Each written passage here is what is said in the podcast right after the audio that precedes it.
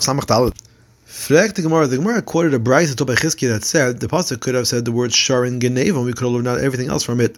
How can you say that the word shar would act as a prat, then followed by the word Geneva, which acts as a klal, and a prat followed by a klal comes to include all other items, when in fact the word Geneva is written before the word shar, which should create a klal followed by a prat, in which case all is limited to the items listed in the prat. Rava said the Brisa means to say that the words chayim later in the pasuk is a second klal creating a klal prat to klal, which is why the Brisa says that all included items will have to be similar to shar. In fact, the first klal and second klal are very different. The first klal includes even inanimate objects, where the second klal only refers to live objects, and therefore they can't be combined to a klal prat to klal says the Brisa follows the Tan of very Shmuel, who says that we do dash and klal even in such a case. Rava continues and explains. The Brisa was asking, why do I need the word im himotze timotze, which includes all items, when all items are already included from the klal? The Brisa answers that we would uh, we would say only things like a shar which can be brought in the mizbeach included, but not other items. The Brisa continues and explains that uh, what is taught by the word sech hamor and chayim, and says that everything would have been included.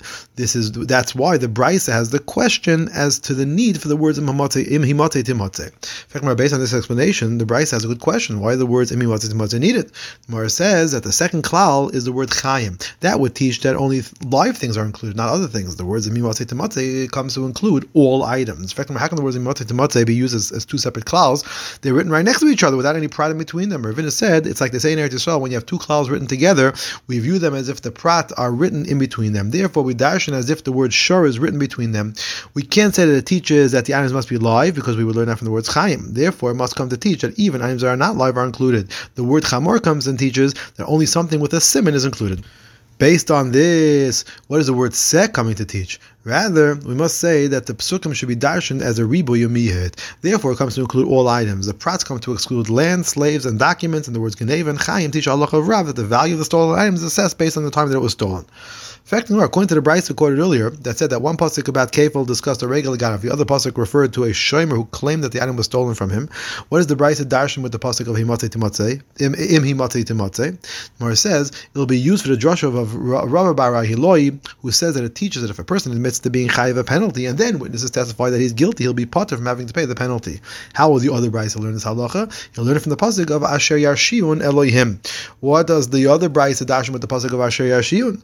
I said he learns from it that one who admits to being chayiv for a penalty is potter from having to pay the penalty. The other brisa will hold that if one admits to guilt for a penalty and then witnesses testify to his guilt, he will be chayiv to pay for that penalty.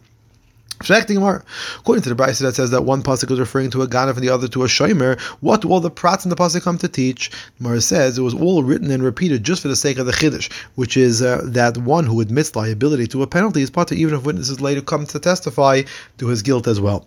Why don't we say that a ganav is only chayiv kefil if he swore that he was innocent? I explained the statement of Yaakov in a Brisa to mean that the only reason the Torah has to separately discuss a ganav paying kefil rather than it being learned from the shomer with the kal vachomer is to teach that he's even chayiv if he didn't swear.